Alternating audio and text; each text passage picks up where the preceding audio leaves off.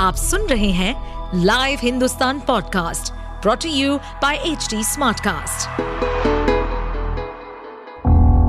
किसी भी जुर्म के पीछे चार मुख्य कारण होते हैं, लोभ, मोह, माया या फिर बदला जुर्म करने वाला आपका कोई दोस्त या सगा संबंधी भी हो सकता है कुछ ऐसे ही सतर्कता को बरतने और समझने के लिए सुनिए लाइव हिंदुस्तान के अंकुश बख्शी के पॉडकास्ट सावधान हिंदुस्तान को। दोस्ती, प्यार और फिर सरहद पार। नमस्कार, लाइव हिंदुस्तान में आपका स्वागत है और मैं हूँ आपके साथ अंकुश बख्शी। सीमा सच में मोहब्बत की मारी है या फिर पाकिस्तानी खुफिया एजेंसी का कोई मोहरा। इस सवाल का जवाब हर कोई जानना चाहता। सीमा और सचिन के प्यार के किस्से इन दिनों हर किसी की ज़ुबान पर है। पबजी जैसे गेम के ज़रिए प्रेम कहानी भी लिखी जा सकती है, शायद ही किसी ने सोचा होगा। लेकिन ग्रेटर नोएडा के रबुपुरा में भारत और पाकिस्तान के दो प्रेमियों की दास्ता ये सब कुछ बयां कर रही सीमा हैदर के आसपास मीडिया का जमावड़ा है। किसी सेलिब्रिटी की तरह सीमा पार से आई सीमा, एक के बाद एक, कैमरे के सामने बैठकर अपनी प्रेम कहानी बता रही। सीमा हैदर नेपाल के रास्ते बिना वीज़ा के हिंदुस्तान पहुँची और वो भी अपने चार चार बच्चों के साथ। लेकिन क्या ये प्रेम कहानी बिल्कुल सच्ची है या फिर इस कहानी के पीछे कुछ और ही कहानी है? पबजी से शुरू हुई ये लव स्टोरी दिल्ली से 50 किलोमीटर दूर ग्रेटर नोएडा में आकर खत्म हुई, लेकिन पुलिस को सीमा पर शक था। शक की वजह भी थी। दरअसल, हनी ट्रैप या ऐसे ही दूसरे मामलों में पाकिस्तानी खुफिया एजेंसी अपने जासूसों को भारत भेजने की फिराक में रहती नोएडा पुलिस इस पूरे मामले में साजिश की किसी संभावना से इनकार नहीं कर रही। पुलिस का कहना है कि हर एंगल से मामले की जाँच जारी है। सीमा कितना सच बोल रही है और क्या छिपा रही है, ये जाँच के बाद साफ़ हो पाएगा।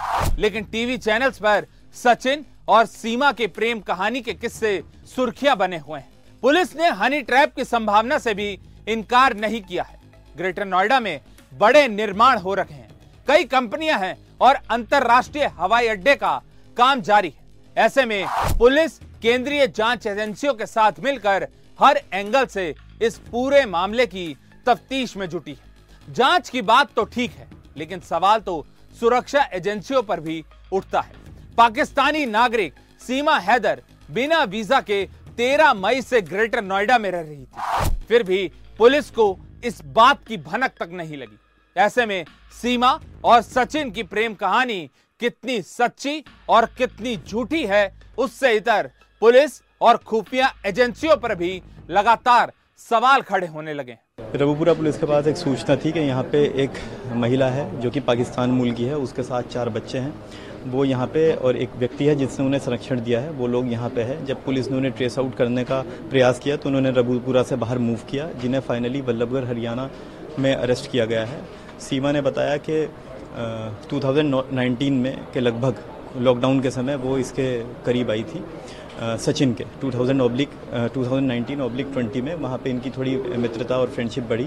ये लोग इस साल मार्च में मिले थे नेपाल में और उसके बाद फाइनली पूरी फैमिली के साथ आ, सीमा जो है नेपाल आई थी मिड में में और मिड वहाँ से नेपाल से वाया बस ये इधर नोएडा आई है जहाँ पे इसे सचिन ने रिसीव किया था। यहीं पे अंबेडकर नगर स्थित एक कॉलोनी में आ, ये लोग रह रहे थे और ये सूचना जब हमें फ्लैश हुई तो हमने इसको गिरफ़्तार किया।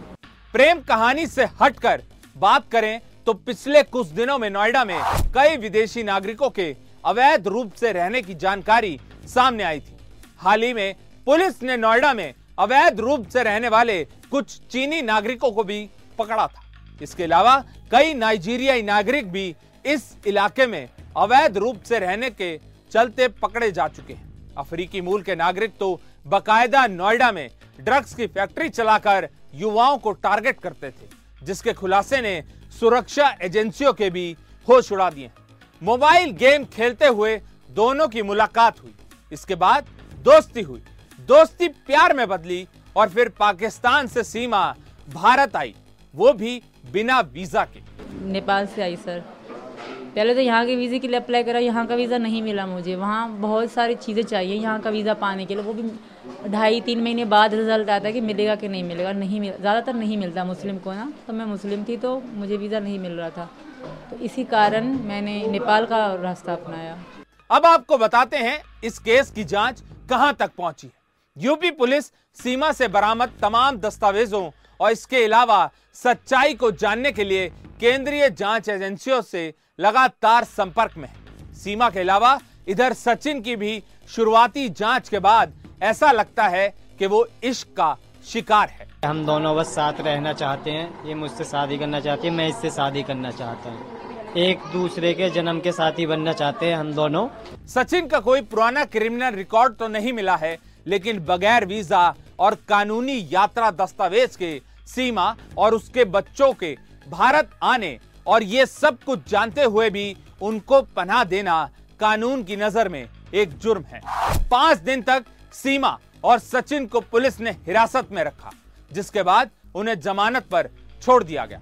अब तक की तफ्तीश में पुलिस को सीमा के पास से पाकिस्तानी पासपोर्ट, सीमा और उसके शौहर, यानी गुलाम हैदर की मैरिज सर्टिफिकेट, तीन आधार कार्ड और एक पाकिस्तानी सिम बरामद हुआ है। इतना ही नहीं सीमा की शादी के दो वीडियो कैसेट भी उसके पास से मिले। इन चीज़ों को देखकर ऐसा लगता है मानो सीमा अपनी शादी से जुड़े सभी दस्तावेजों और सबूत को लेकर हिंदुस्तान आई थी। नोएडा पुलिस के मुताबिक सीमा हैदर पाकिस्तान के सिंध प्रांत के जैसमाबाद की रहने वाली दस्तावेजों के मुताबिक उसकी शादी गुलाम रजा के साथ साल 2014 में हुई थी। शादी के बाद तीन बच्चियाँ और एक बेटा पैदा हुआ। सबसे बड़ी लड़की है, जिसकी उम्र महज सात साल है। गुलाम हैदर कराची में अपने परिवार के साथ रहता था और वहाँ पर टाइल्स लगाने का काम करता था। लेकिन साल 2019 में वो सऊदी अरब चला गया। ज़ाहिर है, ये जाँच अभी चलेगी और जब तक सीमा को जाँच एजेंसियाँ एक जासूस होने की बजाय एक माशूक होने का सर्टिफिकेट नहीं दे देती तब तक वो पुलिस के रडार पर है। इन सब के बीच सुरक्षा एजेंसियों के लिए सीमा का पाकिस्तान से नेपाल और फिर भारत पहुँचना और यहाँ आराम से रहना कई तरह के सवाल खड़े करता है। आपको बता दें, सीमा और सचिन नेपाल में पहली बार मिले थे। मार्च के महीने में दोनों की मुलाकात हुई। दोनों सात दिन तक एक होटल में रुके और मंदिर में दोनों ने शादी करने का दावा किया। सात दिन बाद सीमा वापस पाकिस्तान चली गई। तो सचिन ग्रेटर नोएडा लौट आया। जाँच में इस बात का भी खुलासा हुआ है कि नेपाल टूर के दौरान ही सचिन और सीमा ने साथ रहने का मन बना लिया था। इसके बाद सीमा ने कराची में एक ट्रेवल एजेंट से संपर्क किया। एजेंट ने नेपाल के रास्ते भारत पहुँचने का पूरा रूट प्लान बताया। बच्चों के साथ नेपाल जाने के लिए पासपोर्ट की ज़रूरत थी। इसलिए सीमा ने पाकिस्तान में अपनी ज़मीन बेच दी और फिर पासपोर्ट बनवाकर वो काठमांडू आ गई और इसके बाद दिल्ली पहुँची। तेरह मई को सीमा गौतम बुद्ध नगर के रबुपुरा इलाके में पहुँची, जहाँ सचिन रहता था। इस बीच सीमा को लेकर कई चौंकाने वाले खुलासे भी हुए हैं। शादी से पहले वो एक लड़के से प्यार करती थी, लेकिन घर वालों को वो रिश्ता कबूल नहीं था। इसके बाद उसकी मर्ज़ी के बिना गुलाम हैदर से उसका निकाह कर दिया गया। सीमा हैदर ने दावा किया है कि पाकिस्तान में लोग प्यार को गलत और बेइज्जती मानते हैं। पाकिस्तानी महिला ने दावा किया कि जबरन साइन करवाकर उसकी कोर्ट मैरिज करवाई गई थी। उधर सीमा के पति गुलाम हैदर ने सऊदी अरब से वीडियो जारी कर पीएम से अपील की है कि उसकी पत्नी और बच्चों को वापस पाकिस्तान भेज दिया जाए। हालाँकि सीमा का कहना है अगर वो पाकिस्तान गई तो उसकी हत्या कर दी जाएगी। अब देखना यह होगा कि पुलिस और कानून सीमा की किस्मत के बारे में क्या फैसला करते हैं। अगर वो प्यार को पाने के लिए पाकिस्तान से हिंदुस्तान आई है तो भी उसने एक अपराध किया है, क्योंकि वो बगैर कानूनी दस्तावेज़ के अपनी सीमा लांघकर भारतीय सीमा में दाखिल हुई है। मान लीजिए, आगे चलकर अगर जासूसी का इल्ज़ाम हट भी जाता है तो भी क्या उसे सचिन मिल पाएगा? क्या उसे फिर से पाकिस्तान भेज दिया जाएगा? या फिर क्या वो सचिन के साथ हिंदुस्तान में रह पाएगी? तमाम सवाल हैं जिनका जवाब हर कोई जानना चाहता है। और जाँच जारी तो ये थी पबजी से शुरू हुई और ग्रेटर नोएडा में खत्म हुई लव स्टोरी की पूरी कहानी।